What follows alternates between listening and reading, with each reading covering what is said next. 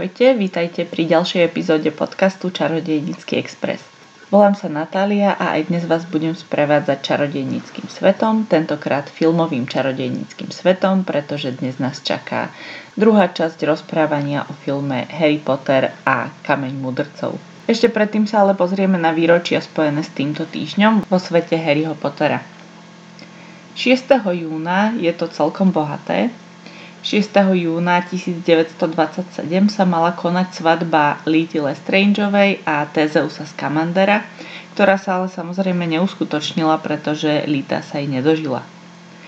6. júna 1994 sa odohrávajú udalosti, ktoré končia tretiu knihu Harry Potter a Bezen z Azkabanu, čiže plánovaný deň popraví hrdozobca, takisto pokus o útek Petra Pettigrua, ktorý bol nakoniec úspešný a takisto ďalší útek Siriusa Blacka a vysvetlenie celej situácie okolo Siriusa Blacka a premena Remusa Lupina na Vlkolaka.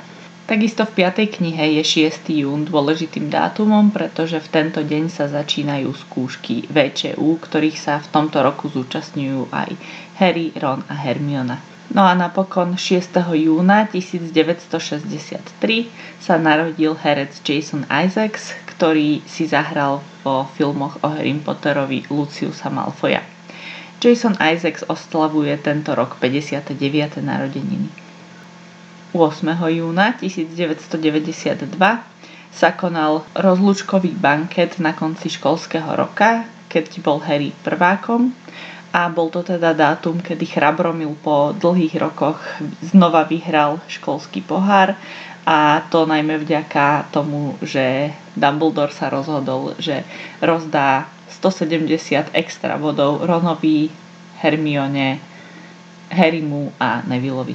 9. júna 1951 sa narodil hudobný skladateľ James Newton Howard, ktorý oslavuje tento rok 71. narodeniny. James Newton Howard zložil hudbu k všetkým trom filmom Fantastické zvery.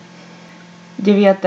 júna 1963 sa narodil herec Johnny Depp, ktorý tento rok oslavuje rovnako ako Jason Isaacs 59. narodeniny a s filmovým svetom Harryho Pottera je spojený cez postavu Grindelwalda, ktorého si zahral v prvom a druhom dieli Fantastických zverov.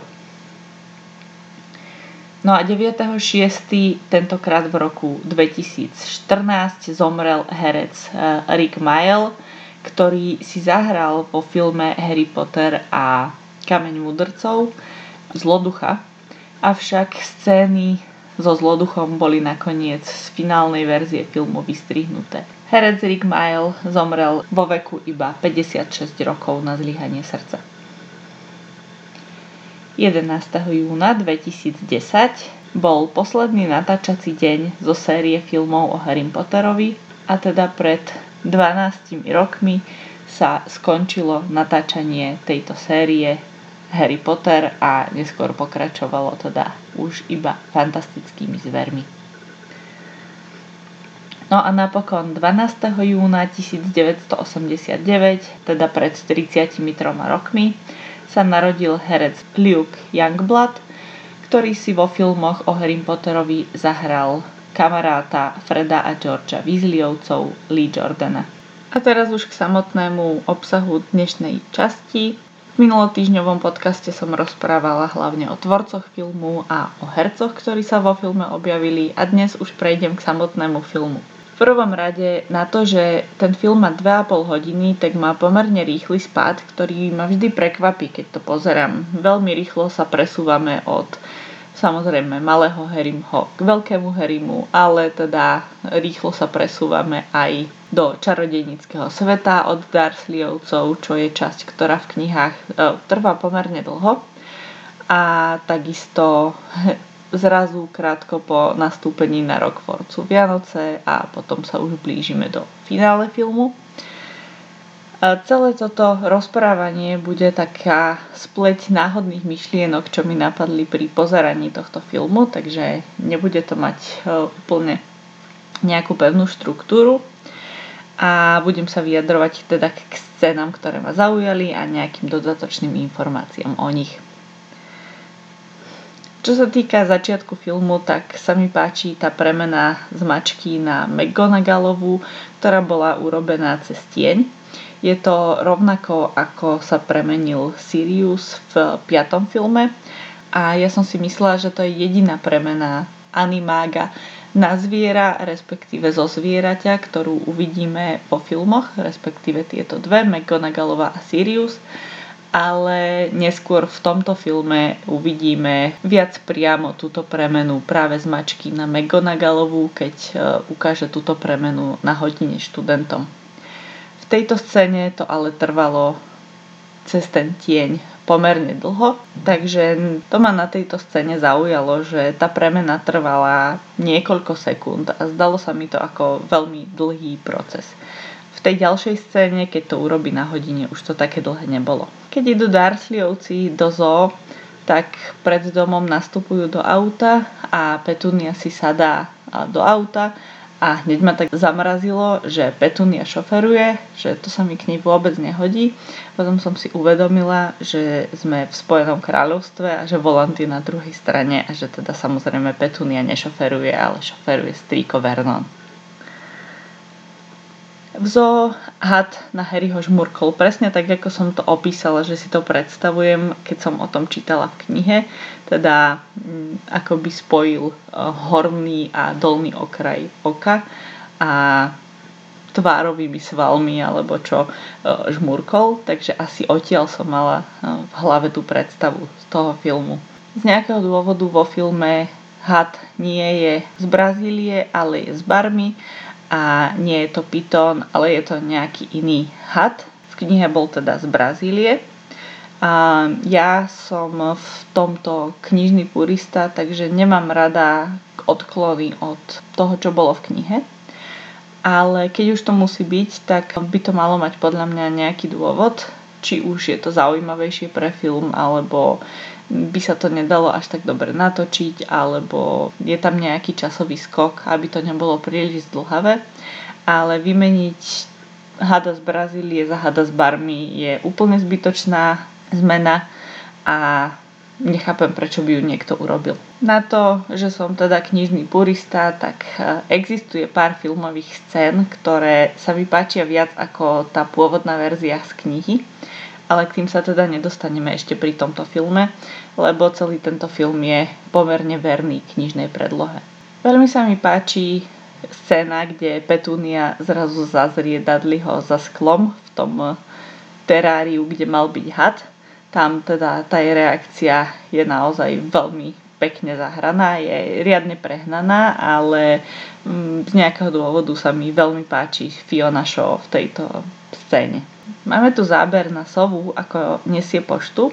K tomuto som sa dočítala, že to vôbec nebolo ľahké a že sovy, ktoré sa objavili v tomto filme, trénovali vyše pol roka na to, aby vedeli niesť poštu, takže to vôbec nebolo jednoduché.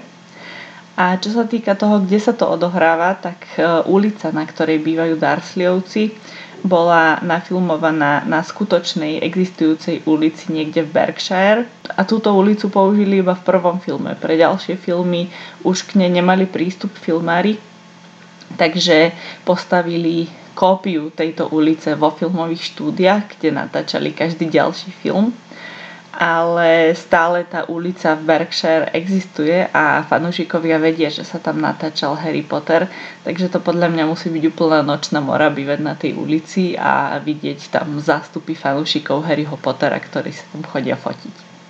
To im musí liesť pekne na nervy. Čo sa týka scény, kedy listy prilietajú cez kozub, tak podľa opisu v knihe prilietali listy a keď ich bolo v izbe asi 30 alebo 40, tak Dursleyovci spolu s Harrym odišli z izby a už iba počuli, ako prilietavajú do izby cez kozub ďalšie a ďalšie listy.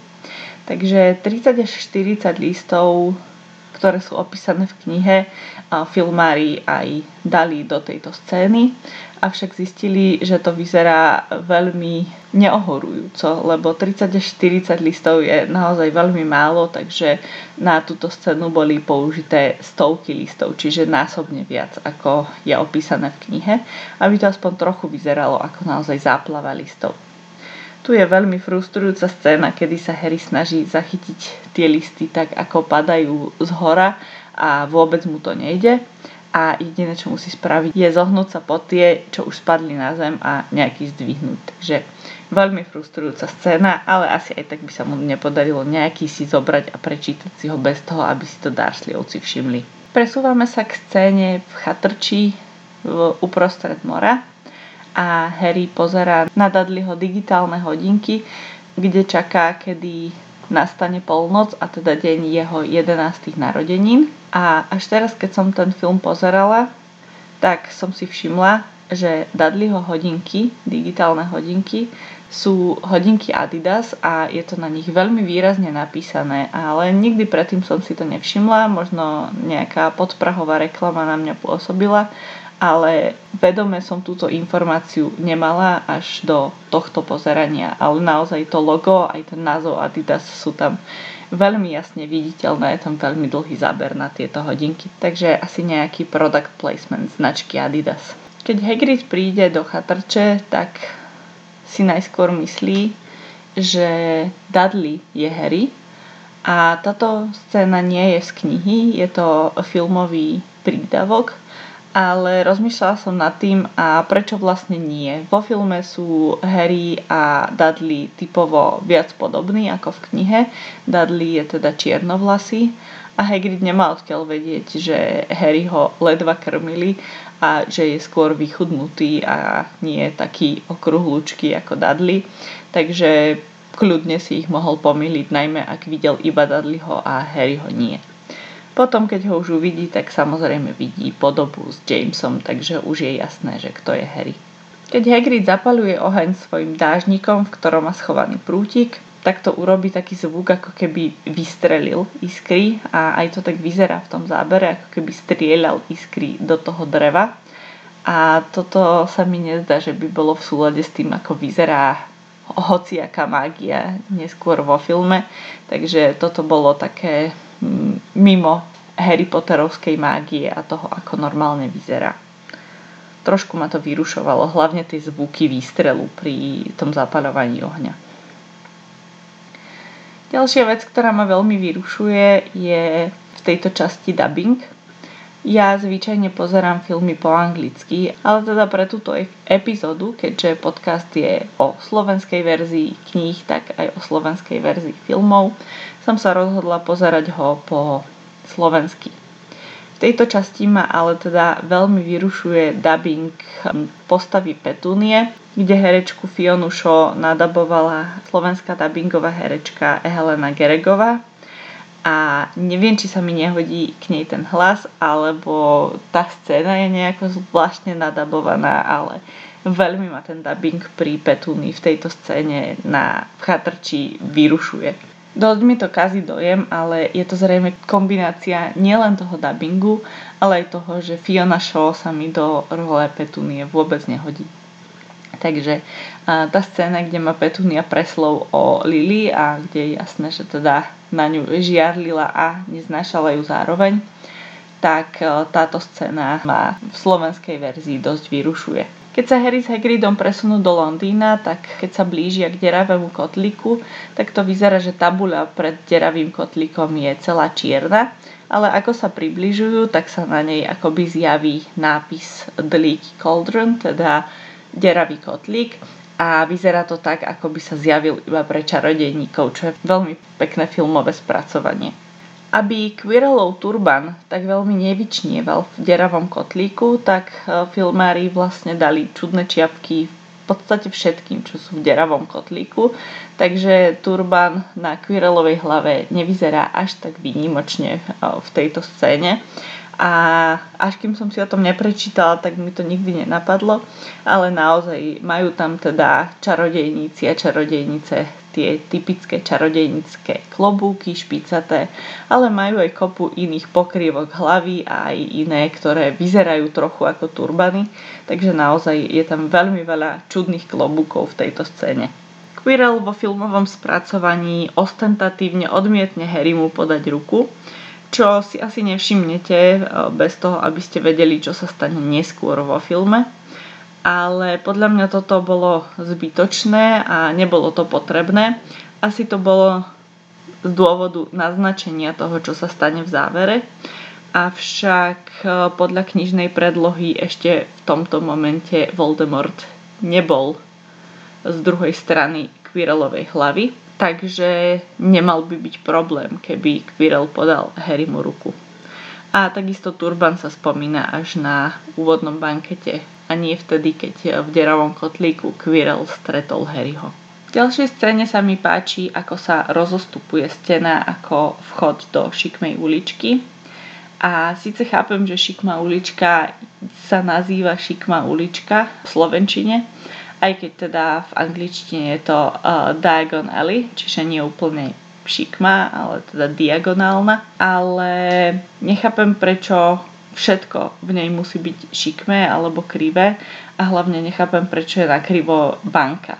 Lebo raráškovia mi pripadajú ako niekto, kto by chcel mať inštitucionálnu budovu, ktorá je veľmi pekne rovná a dokonale upravená.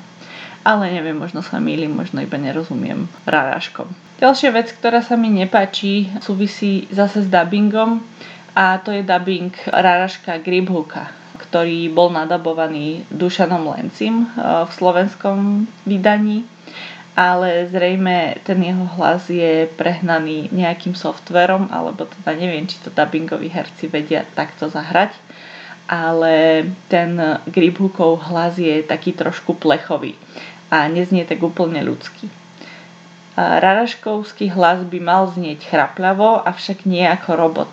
Keby som zatvorila oči a počujem tento hlas, tak si nemyslím, že Harry ho sprevádzajú bankou Raraškovia, ale nejaký C-3PO zo Star Wars. Keď si v knihe Harry vyberal prútik, tak pri mávaní prútikmi u Ollivandera sa nič nedialo, vo filmovej verzii ale sa dejú akoby zlé veci, keď zoberie do ruky nesprávny prútik, lietajú krabice, vybuchujú lampy.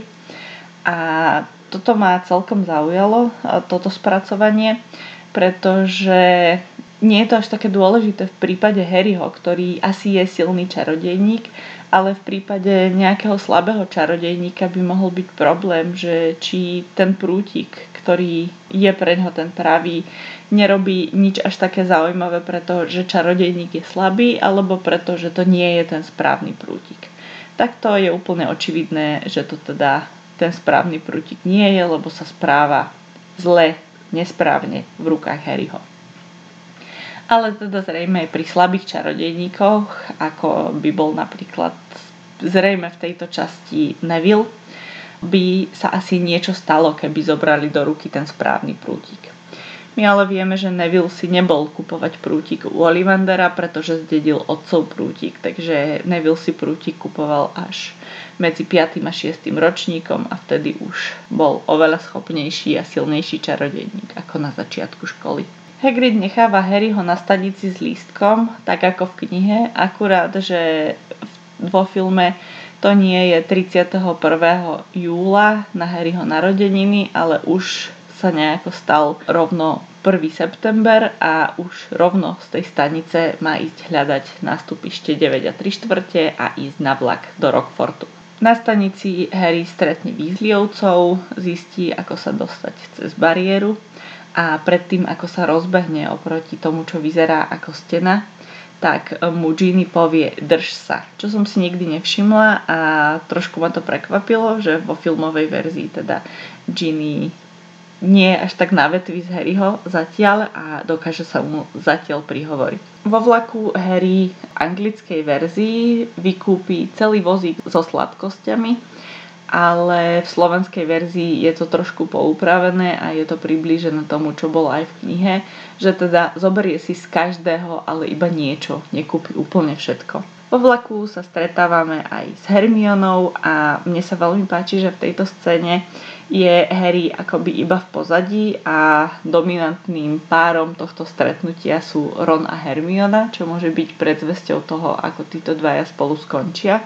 A konečne sa dostávame až na Rockford a Rockford vidíme prvýkrát práve zo scény, kde sa člnmi prváci presúvajú do hradu a tento pohľad, prvý pohľad na hrad je vždy veľmi magický, keď to pozerám. A aj v nových filmoch, teda vo fantastických zveroch, keď sa objavil Rockford znova v týchto filmoch, tak to bolo také veľmi príjemné pre mňa ako diváka a fanúšika.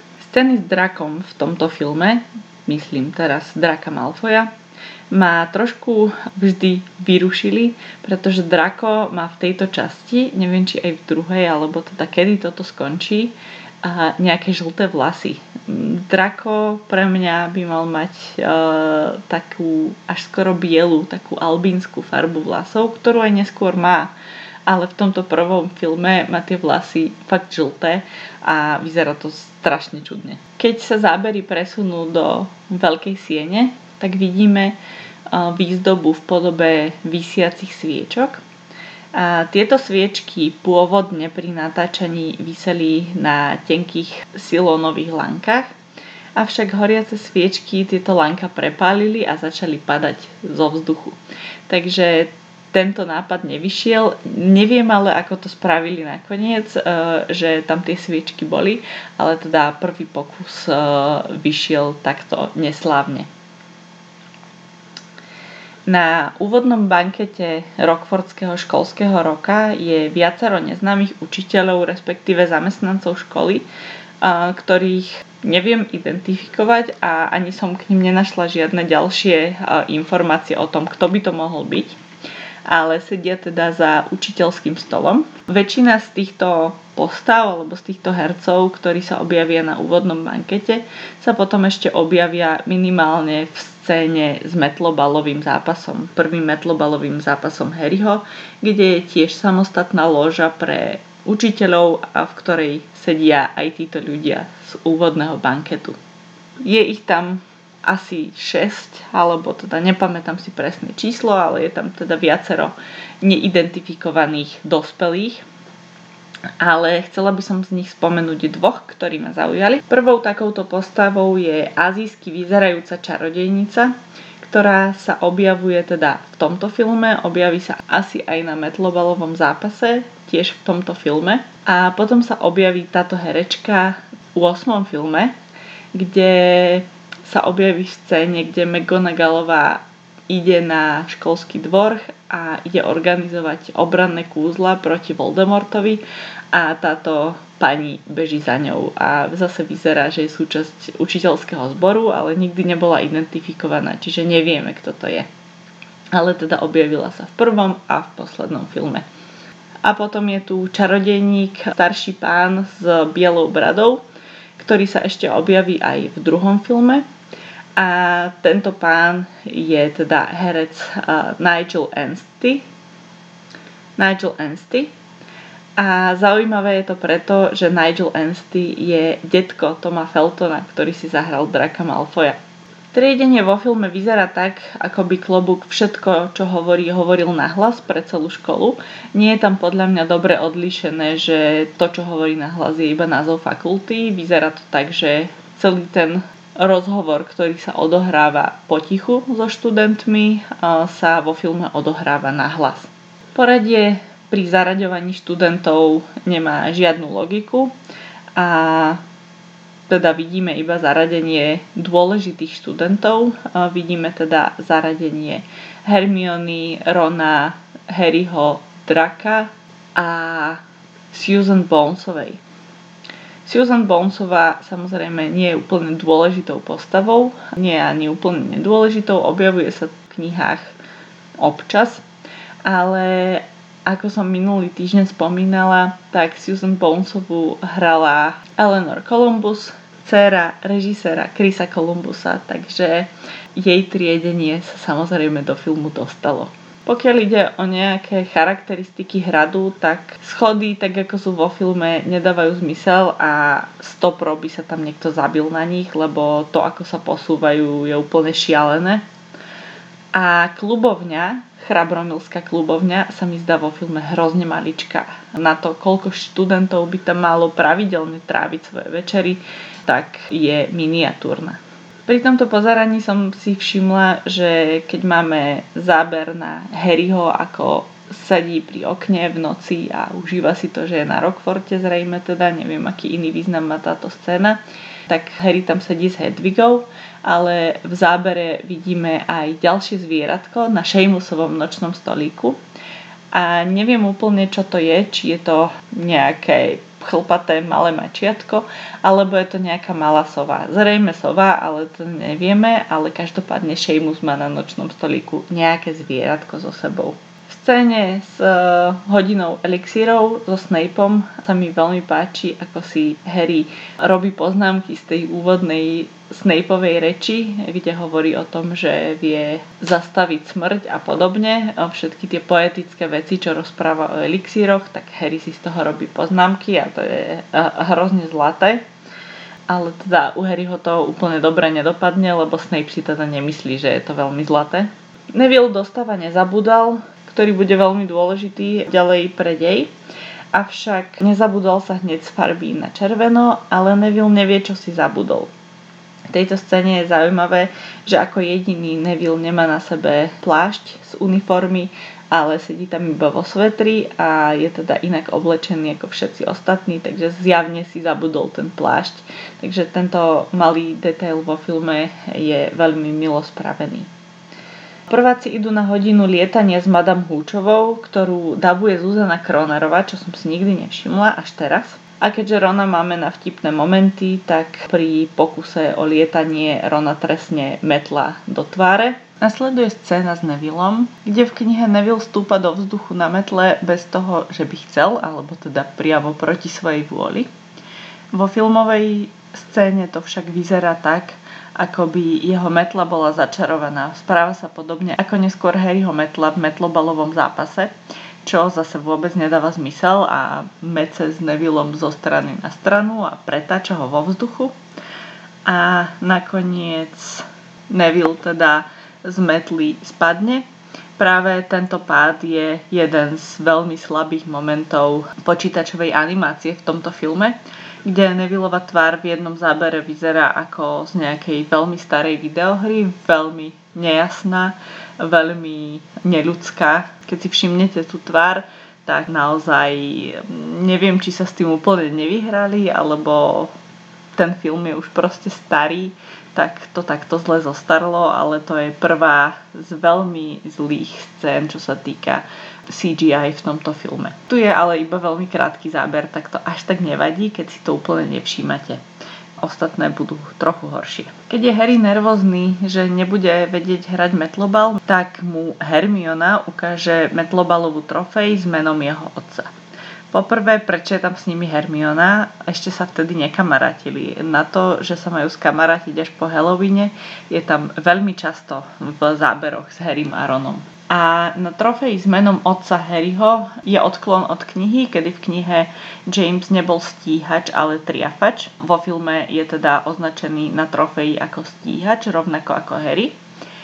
A je tam aj meno MG McGonagall, čo môže odkazovať, alebo mohlo by odkazovať na Minervu McGonagallovu, avšak je tam uvedený tiež rok 1971. McGonagallova podľa pôvodných informácií, čiže predtým, ako sa to skomplikovalo jej prítomnosťou vo filme Fantastické zvery Grindelwaldove zločiny, tak e, pôvodne časová línia McGonagallovej života bola taká, že začala učiť na Rockforte v roku 1956. V roku 1971 z ktorého je táto trofej, alebo teda ktorý je uvedený na tomto štítku s McGonagallovej menom 1971 už teda pomerne dlho učila na Rockforte, takže nebola hráčkou metlobalového družstva. McGonagall je meno muklovského otca profesorky McGonagallovej, čiže nejde o nejaké bežné čarodejnícke meno. takže zrejme len chceli použiť známe meno a takto to vyriešili. Je to taký skrytý detail vo filme, ktorý si možno fanúšikovia všimnú a majú potom čo rozoberať, ako ja teraz napríklad. A ďalším takýmto skrytým detailom je aj to, že na Rockforte visí obraz Anny Bolejnovej, ktorá bola druhou manželkou anglického kráľa Henricha VIII a skončila na popravisku, keďže porodila Henrichovi znova iba dceru a ten si chcel zobrať za manželku zase nejakú tretiu vyvolenú, konkrétne Jane Seymouravu, čo je nepodstatné v tomto príbehu. Každopádne Anna Bolejnová, druhá manželka Henricha VIII a mama veľmi slávnej kráľovnej Alžbety I, bola odsúdená okrem iného aj za čarodejníctvo, respektíve bola súdená za podozrenie z čarodejníctva. A v Harry Potter kanone sa objavila informácia, že Anna Bolejnová asi nebola čarodejnica, lebo by sa asi nenechala tak ľahko popraviť, ale že je možné, že bola šmukel. Ďalším odklonom od knihy je to, že na chlpačika natrafia iba Harry, Ron a Hermiona bez Nevilla a celá história polnočného súboja s drakom je vynechaná. Keď sa títo traja vrátia do Chrabromilskej veže, tak v Slovenčine je ikonická hláška z tohto filmu pokazená, pretože Hermiona v origináli povie niečo v zmysle, že ide spať skôr ako Ron a Harry vymyslia ďalší spôsob, ako sa nechať zabiť, alebo ešte horšie vyhodiť zo školy, na čo Ron povie, že by si mala Hermiona ujasniť priority. A v Slovenčine je táto hláška pokazaná tým, že tam nie je ten dodatok, že by bolo horšie nechať sa vyhodiť ako zomrieť, teda v tej Hermioninej časti. Avšak tá Ronova tam ostala, ale bez toho nedáva zmysel časť o, utriedení si priorit. Takže celé je to v Slovenčine také čudné. Keď Wood ukazuje Harrymu, ako sa hrá metlobal a ukazuje mu jednotlivé metlobalové lopty, tak e, doražačka z nejakého dôvodu robí zvuky ako besný jazvec. Akože viem, že tá lopta má byť agresívna, ale nechápem, prečo by musela funieť a znieť ako nejaké malé agresívne zviera. Je to stále iba začarovaná lopta.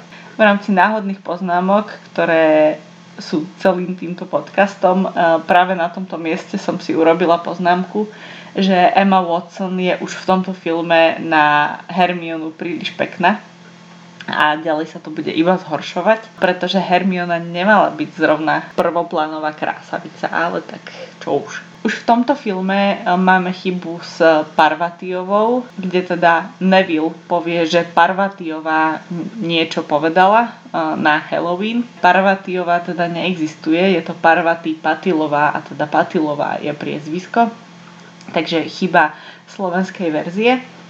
A vedela som, že táto chyba je v tretej knihe, v scéne s profesorom Lupinom a s prízrakom, ale nikdy som si ju nevšimla v tomto prvom filme, takže očividne táto chyba je už z prvého filmu. Ďalšia vec zo špeciálnych efektov, ktorá nezostarla dobre od roku 2001, kedy bol teda tento film vydaný, je animácia trola nie len troll, ale aj teda celá tá akčná scéna, kde Harry sedí na krku trollovi, tak je asi podobne kvalitne spravená ako tá scéna, kde Neville padá z metly. Takže nezastavujte si to, nepozerajte sa príliš blízko na to, lebo iba si pokazíte dojem. A teda celkovo ten troll nevyzerá veľmi reálne. Je veľmi vidno, že je počítačom dorobený do tej scény. Vo filme Harry dostáva svoju novú metlu Nimbus 2000 až v deň zápasu čo je teda podľa mňa veľmi riskantné, aby prvýkrát, čo sedí na novej metle, bolo počas prvého zápasu súťažného. Pred metlobalom, keď sa zoradia hráči tesne pred tým, ako výjdu na ihrisko, tak je tu veľmi pekný záber, na ktorom vidno, aký je Harry maličký oproti ostatným, pretože je tam ďaleko najmenší a teda najmladší, ale ten vekový a výškový rozdiel je tam veľmi pekne ukázaný. Animácie v metlobalovom zápase sú veľmi zlé. Vo viacerých záberoch vyzerajú tie postavy ako zo Sims jednotky, čo je teda už dosť staré, takže tak to vyzerá. Ale ako som povedala, ten film je tiež starý, už má vyše 20 rokov, takže tieto počítačom generované špeciálne efekty nestarnú veľmi dobre, lebo počítače sa teda vyvíjajú veľmi rýchlo a 20 rokov je v tomto ohľade veľmi dlhá doba. Keď Harryho Metla začne robiť čudné veci a hádzať s Harrym, tak je tu pekný záber na učiteľov, kde síce potom je priblížený Snape, ale v tom zábere na celý učiteľský zbor je veľmi pekne vidno, že Quirrell sa pozera na Harryho a tiež si niečo mrmle po podnos. Čo si ale všimnete zrejme až keď viete, čo sa stane s Quirrellom. Bez toho si to asi nevšimnete, takže veľmi pekne spravené. Harry chytí zlatú strelu tak, že sa postaví na metlu a stojí chytá zlatú strelu, čo ho podľa mňa veľmi spomalilo a je to maximálne nepraktické a nestabilné a oveľa lepšie by urobil, keby zostal na tej metle. Tento celý záber mi vôbec nedáva zmysel. A presúvame sa k Vianociam. Tento film je vnímaný podľa mňa ako vianočný, ale vianocové časti sú tam pomerne krátke. Podľa mňa je Harry Potter u nás vnímaný ako vianočný film aj preto, že na Markíze pravidelne býva v zime tento film a tesne po Vianociach začínajú vlastne prvým filmom. Takže podľa mňa Markíza k tomu prispela, ale teda aj vo svete sa hovorí o Harry Potterovi, najmä o jednotke, ako o vianočnom filme. Harry dostane na Vianoce neviditeľný plášť a ide s ním do knižnice. Ide do knižnice a nesie si lampu, ktorá je spolu s časťou jeho ruky mimo plášťa, takže to dosť zozbytočňuje ten neviditeľný plášť, lebo keď mu vidno kus ruky a lampáš, tak je asi jedno, že zvyšok je schovaný pod neviditeľným plášťom. A táto scéna s knižnicou sa natáčala v Oxforde, kde som teda bola a navštívila som aj priamo túto Bodleian Library v Oxforde, kde sa natáčala táto scéna. Je to veľmi stará časť e, knižnice v Oxforde. Sú tam pomerne prísne podmienky, takže myslím, že e, ten lampáš, s ktorým tam natáčali, nemalo v sebe otvorený oheň. To by ich tam asi nepustili. Táto knižnica sa objavila iba v prvom filme, pretože na ďalšie filmy už e, správcovia knižnice filmárov nepustili do tejto knižnice, lebo na filmovanie tejto scény musela byť zatvorená na nejaký dlhší čas. A to samozrejme sa nepačilo ani vyučujúcim, ani študentom v Oxforde, ktorí teda návštevy knižníc a štúdium berú asi veľmi vážne, pochopiteľne. Takže zatvoriť im knižnicu na e, nejaký dlhší čas e, im úplne nevyhovovalo, takže už filmárom nesprístupnili knižnicu na ďalšie natáčania. Harry narazí na zrkadlo z Erisedu a v zrkadle vidí svojich rodičov. Tu by som spomenula, že jednak úloha Lily Potterovej alebo za Slobodna Evansovej bola zvažovaná ako úloha, v ktorej by si mohla zahrať e, samotná autorka kníh J.K. Rowlingová. Avšak táto odmietla, nechcela sa objaviť v nejakej epizódnej úlohe vo filme. A takže úlohu dostala Geraldine Somerville, ktorú som spomínala minulý týždeň. Geraldine Somerville je jedna zo 14 hercov, ktorí sa objavili v každom jednom Harry Potter filme. Ďalšími takýmito hercami sú teda samozrejme trio, niektorí Weasleyovci a niektorí Harryho spolužiaci plus Robbie Coltrane, Maggie Smith, Alan Rickman a Warwick Davis, čiže učitelia na Rockforte. Práve tá úloha Geraldine Somerville je zaujímavá, pretože ona má dosť malú úlohu a napriek tomu bola v každom filme. Vo väčšine tých filmov sa ale objavila iba cez e, fotografiu. Na konci tohto filmu dostane Harry fotoalbum s fotkami svojich rodičov a párkrát si ho prezera počas filmov, e, čiže tam sa objavuje Geraldine Somerville, takisto sa objavuje na fotke Fenixovho rádu, ktorú dá Sirius Harrymu vo filme alebo na fotke u Slaghorna, kde je fotka Slaghornovho klubu a v niektorých častiach sa objaví buď teda ako výsledok priori incantatem v štvrtej knihe, alebo po použití kameňa oživenia v 8. filme, alebo pri spomienkovej scéne Snape'a, kde Snape vidí jej mŕtve telo, respektíve to je vo viacerých filmoch. V rámci spomínania je tam ukázaná tá scéna, kde Voldemort Lily zabíja. Takže vo veľmi krátkých a v zásade nepodstatných častiach sa objavuje, ale teda Lily je v každom jednom filme od jednotky až po osmičku. Škoda, že neukázali filmári v zábere, čo vidí Ron, kde by teda Ron bol so všetkými tými trofejami a trošku zostrnutý. To by mohlo byť zaujímavé. Vo filme Nikolasa Flamela nenájde Harry na kartičke, ale nájde ho Hermiona v knihe, takže o tento moment filmári Harry ho obrali a dali ho Hermione. Po zistení, kto je Flamel, idú Harry, Ron a Hermiona za Hagridom do jeho domu. Čo sa týka Hagrida a Hagridovho domu, tak e, keďže Hagrid je poloobor, ale samozrejme hrá ho človek, ako inak, tak museli filmári kreatívne zabezpečiť to, aby Hagrid vyzeral väčší. Takže pre scény s Hagridom, špeciálne pre jeho dom, boli vyrobené dve sady všetkého. Jedna normálna veľkosť a jedna extra veľká veľkosť. Čiže napríklad šálky v Hagridovom dome sa používali v normálnej veľkosti, keď ich držal Hagrid, ale extra veľké keď ich držali Harry, Ron alebo Hermiona, aby to vyzeralo, že má teda všetko obrie a že iba v jeho rukách to vyzerá normálne. Toto bol jeden zo spôsobov, ako zabezpečiť, že Hagrid vyzeral ako poloobor. V scéne u Hagrida samozrejme spoznávame aj draka Norberta, ktorý hneď pár sekúnd po vyliahnutí vychrlí do Hagridovej brady oheň toto by nemalo byť možné, lebo draky nechrlia oheň tak skoro, im to chvíľu trvá, kým sa naučia chrliť oheň.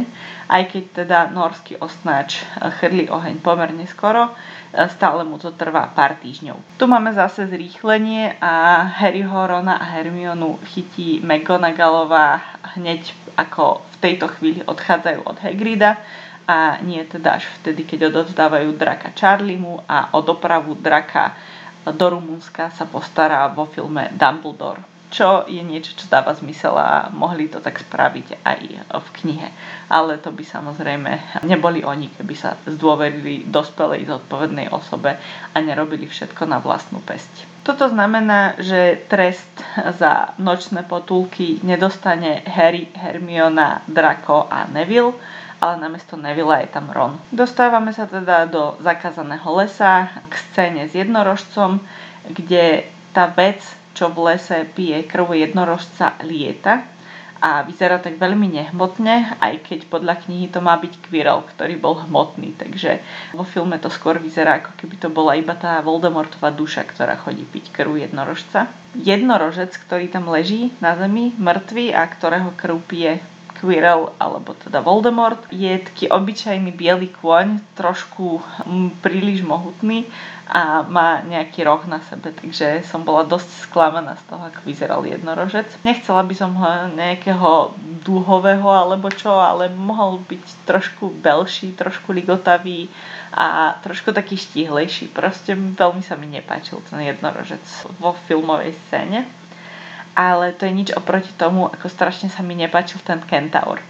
Kentaur je za mňa najhoršie spravená scéna, respektíve najhoršie spravená animácia v tomto filme, lebo troll, OK, metlobal, dobre, to sú rýchle zábery, to mi nevadí, padajúci Neville podobne, ale teda Kentaur je tam dosť zblízka a na dosť dlho, aby som si všimla, aké hrozne je urobený neviem, ako by to bolo lepšie, možno dať tam normálneho herca a nejakomu spraviť to konské telo, neviem, ale takto sa mi to teda vôbec nepáčilo. V tomto filme Hermiona nepoužíva označenie veď vieš kto, alebo veď viete kto, ale hovorí Voldemortovi Voldemort, čo vieme, že nerobila v knihách a ani sa mi to k Hermione nehodí, lebo Hermiona sa snažila zapadnúť do čarodejnického sveta, takže takýto silný odklon by si asi v 11 rokoch nedovolila. Dovolí si ho až oveľa, oveľa neskôr. Už neviem, kam idú Harry, Ron a Hermiona, ale máme tu záber na nich na školskom dvore a tu je veľmi pekný detail na ich uniformách kedy Hermiona je dokonale upravená, má všetky gombiky pozapínané, dokonale rovnú kravatu e, v uniforme a všetko dotiahnuté tak, ako má byť. Harry má rozopnutý vrchný gombík a trošku rozgajdanú kravatu, ale v zásade ešte vyzerá dosť upravene. No a Ron má rozopnuté dva alebo tri gombíky a kravatu má úplne rozviazanú a iba prehodenú okolo krku. Takže tieto uniformy konkrétne v tomto zábere mali odzrkadľovať charaktery týchto hlavných postav.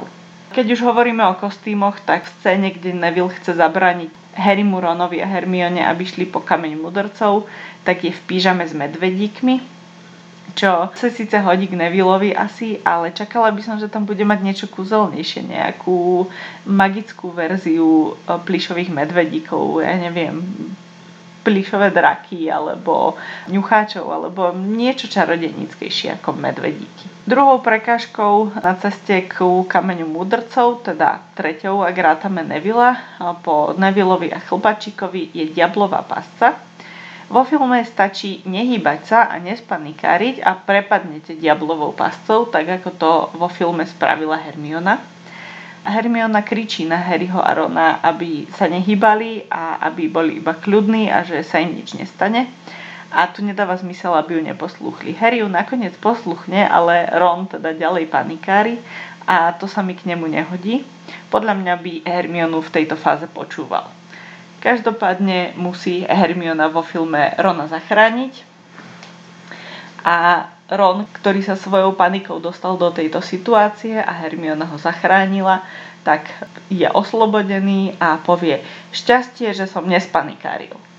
Toto je jedna zase z mojich najneobľúbenejších hlášok v tomto filme, lebo Ron nie je hlupak bez štipky sebareflexie a vie, čo sa práve stalo, takže nechápem, prečo by niečo také povedal ani sarkasticky mi to neznelo, takže vôbec sa mi toto nepáči.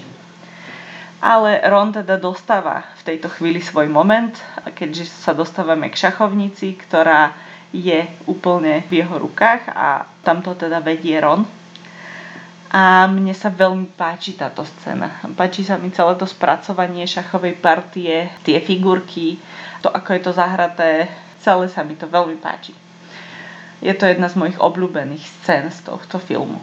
Čo sa týka tejto scény, tak takou zaujímavosťou je, že scéne, kedy Ron pada na zem a padajú na ňo zvyšky toho jeho koňa, jeden ten kúsok mu spadne na tvar a poreže mu líce, tak táto rana bola skutočná. Tie figurky boli teda pri filmovaní z polystyrenu alebo teda z niečoho mekého, ale stále boli tie kúsky dosť ostré a jeden spadol Rupertovi Grintovi na tvár a porezal ho. A ten záber bol taký dobrý, že ho použili vo filme a teda to skutočné Rupertové zranenie sa objavilo vo filme. Po dlhej scéne rozhovorov Harryho s Quirrellom a Voldemortom, ktoré z filmového hľadiska nie sú až také zaujímavé, až na to, ako spravili Voldemortovú tvár, ktorá je tiež kritizovaná z pohľadu špeciálnych efektov, mne až tak nevadí. Tak sa dostávame k tomu, ako Harry porazí Quirrella, a Quirrell drží Harryho pod krkom a Harry sa ho chytí rukami a až vtedy to začne Quirrella páliť. Čiže proti Quirrellovi podľa tejto scény fungujú iba Harryho ruky a nie akýkoľvek dotyk Harryho. A keď to Harry zistí, tak sa snaží čo najviac a najsilnejšie držať Quirrella až sa Quirrell doslova rozpadne pod Harryho rukami. Vo filme teda Harry oveľa jasnejšie je zodpovedný za Quirrellovú smrť, alebo doslova Quirrell zabije a dobre vie, čo sa s ním deje. Toto je oveľa menej jasné v origináli. Hlavne Harry od bolesti upadne do bezvedomia skôr, ako zistí, čo sa s Quirrellom stalo a skôr, ako ho zabije. Takže táto scéna je oveľa krutejšia vo filme, lebo Harry vedome zavraždí Quirrella. V scéne z nemocničného krídla, kde Dumbledore navštíví Harryho, Dumbledore nazve známu sladkosť Bertine fazulky každej chuti, pričom v origináli je to Bertie Bots Every Flavor Beans, čiže v slovenčine je to Berta ako žena, v angličtine je to Bertie, čiže muž na záverečnom bankete majú študenti znova klobúky ktoré majú na začiatku a potom zase celý rok e, vôbec a až potom na slavnostnom záverečnom ceremoniáli. A strašne smiešne v nich všetci vyzerajú a neviem, či má nejaký historický význam, že niekedy sa takéto niečo nosilo a na čo, ale hrozne smiešne vyzerajú a v ďalších filmoch sa už e, objavujú oveľa menej, ak vôbec. Nakoniec ešte pokazíme deň Slizolinu a Snapeovi. Tu by som chcela spomenúť, ako Alan Rickman dokáže hrozne veľa zahrať s hrozne drobnými alebo minimálnymi pohybmi tváre to si všimnite, ak to budete pozerať, jeho tvár, ako vyzerá, keď Dumbledore hovorí o tom, že ide pridať ešte nejaké body. A posledná scéna, ktorou končí tento film, je scéna, kedy Hagrid dáva Harrymu fotoalbum s fotkami jeho rodičov a v tejto scéne Hermiona má nejaké záverečné slovo a toto je scéna, kde Hermiona, respektíve Emma Watson, má umelé zuby, pretože Hermiona mala mať predkus, alebo teda nejaké krivé veľké zuby. A filmári jej ich pôvodne chceli dať a mala nosiť tieto umelé zuby počas celého natáčania. Jediná scéna, ktorú ale použili s týmito zubami, bola táto posledná, keď odchádzajú, pretože Emma Watson hrozne šušlala v tých zuboch a nebolo to dobré pre jej herecký výkon, aby ich mala, tak sa na to vykašľali podobne ako na zelené šašovky Daniela Radcliffa. Ešte som si všimla pri dnešnom pozeraní filmu, že v titulkoch sa objavuje medzi producentmi Mark Radcliffe, a rozmýšľala som, či to je nejaká rodina s Danielom Radcliffeom, ale zistila som, že vôbec nie, že je to iba zhoda mien, pretože Mark Radcliffe e, je americký producent, takže toho si filmári doviezli z Ameriky a nemá s hlavným predstaviteľom nič spoločné. No a ešte som sa pozrela na internete na nejaké vymazané scény e, z tohto filmu, ktoré boli ale zverejnené. Tak napríklad je to Dudley v školskej uniforme, kde má ten slavený klobúčik. Takisto scéna, kedy Petunia rozbíja vajíčka a nachádza v nich napchaté tie listy pre Harryho. Ďalšia scéna je scéna, kedy sa Harry a Hagrid e, presúvajú po Londýne metrom a rozprávajú sa o tom, čo kde kúpiť. Ďalšou vymazanou scénou je časť e, scény na prvej hodine elixírov. Takisto vymazanou scénou je scéna, kedy Harry, Ron a Hermiona odchádzajú po tom, čo porazili trola cez chodbu a oficiálne si povedia, že od teraz sú kamaráti.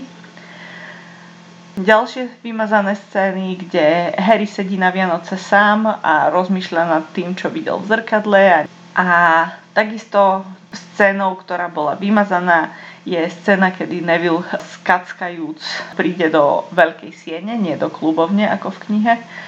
A vďaka tomu, že mu Harry ponúkne čokoládovú žabku, tak nájdú Nikolasa Flamela tak táto scéna tiež bola vymazaná a ostala tam iba scéna, kde Hermiona nájde Flamela v knihe. Z týchto vymazaných scén nie je asi žiadna, ktorá by mi úplne chýbala, ktorú by som tam chcela, ale zábavná by sa mi zdala tá s uh, listami vo vajíčkach. Tu to mohli nechať. To by bolo podľa mňa celkom zaujímavé.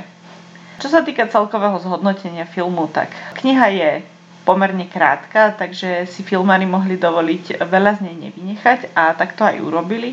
Čo vynechali je napríklad postava zloducha, ktorú hrá práve herec eh, Rick Mile, ktorého som spomínala, pretože tento týždeň je výročie jeho smrti. Na internete som našla informáciu, že Rick Mile sa o tom, že ho vystrihli z filmu, dozvedel až na premiére, keď ten film videl, čo by bolo teda enormne kruté od eh, filmárov, eh, pozvať ho na premiéru a nechať ho, nech sa až tam dozvie, že v tom filme vôbec nie je a prísť tam aj s celou rodinou, pričom jeho deti boli fanúšikovia Harryho Pottera. Ale neviem, či je to potvrdená informácia, takže berte to trošku s rezervou. Čo sa týka pozitív a negatív tohto filmu, tak by som spomenula ako negatívum určite tú úroveň počítačom generovaných záberov, respektíve efektov čo ale vychádza z toho, že ten film je už starší a práve tieto počítačové animácie veľmi rýchlo starnú. A čo sa týka pozitív, tak určite to, ako veľmi je ten film verný knihe. Takže toto je niečo, čo by som na prvom filme určite vyzdvihla. Takže to už je odo mňa na dnes všetko. Ďakujem, že ste si znova pustili môj podcast. Dúfam, že sa vám epizóda páčila a v najbližšej epizóde sa pozriem na vaše otázky, teórie, nezrovnalosti a komentáre, ktoré máte k prvej knihe o Harry Potterovi a pokúsim sa na otázky odpovedať a na nejaké teórie nejakým spôsobom zareagovať a vyjadriť sa k ním. Takže to nás čaká v najbližšej epizóde, na ktorú sa už teraz teším. Majte sa krásne.